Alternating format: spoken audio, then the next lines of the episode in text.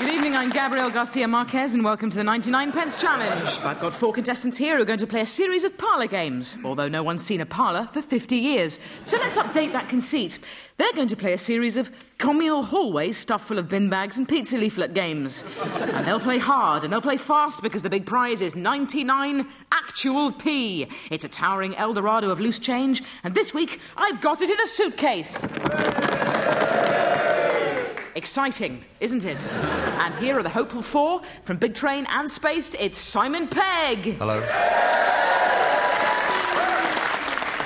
With them is disgraced DJ and all-time bad boy of radio. It's Tom Binns. Hello. And the one who's in the train in Mission Impossible, it's David Schneider.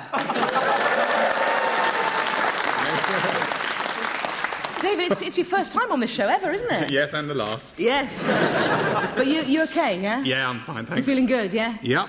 Is that your voice breaking or just a natural modulation? Don't know. Okay, you, you, you a bit nervous tonight. Uh, no, I'm fine, thanks. Positive there's not a feeling of terror welling from within. No. Just to point out, David, that a very large number of people are listening to this show right now and they're judging you. How are you feeling, David? you, look, you look uncomfortable, you're sweating. Yeah. And next up, from Sony Award winning Blue Jam, it's Peter Bainham. Hello.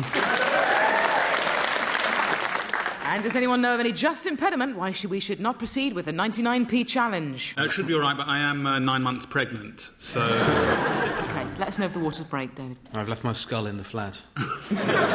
As you'll I have wondered what that, noticed. Hmm. what that boneless series of blobs on your face were. I don't care, I just don't care about the state of you. I'm going to let the games begin.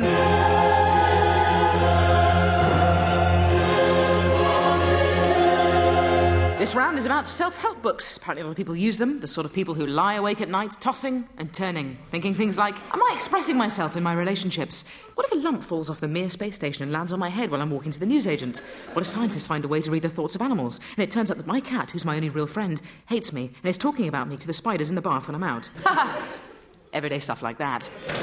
So, give me ideas for new and better self help books. Martians are from Venus, and Venetians are from Mars. Peter, Men are from Earth and so are women. Very dull read, that. does it come with a tape, that one? Yeah, it was just collected sounds of, you know, the people of Earth discussing their communal problems and how we're going to get ourselves out of this terrible mess Yeah. that we call life. And who's that book aimed at? Me. David? I saw a self help book, it's not selling very well. Um, it's called Teach Yourself to Read. Bad idea, that. Simon. Um, how to marry the Pope and keep him. What about um, those, those people who build the, uh, the money?